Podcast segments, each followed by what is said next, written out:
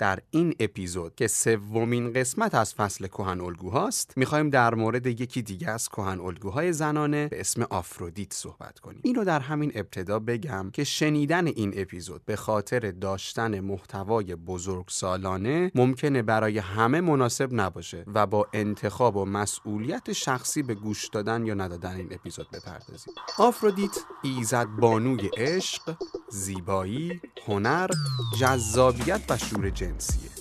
اون یکی از دوازده ایزد معروف المپ نشین بوده و طبق گفته بیشتر داستانهای یونان باستان جذاب ترینش بود در مورد به وجود اومدن آفرودیت دو تا داستان هست که من هر دو رو بیان می‌کنم. طبق باورهای یونانی ها پیدایش نسل اول خدایان اینطور بوده.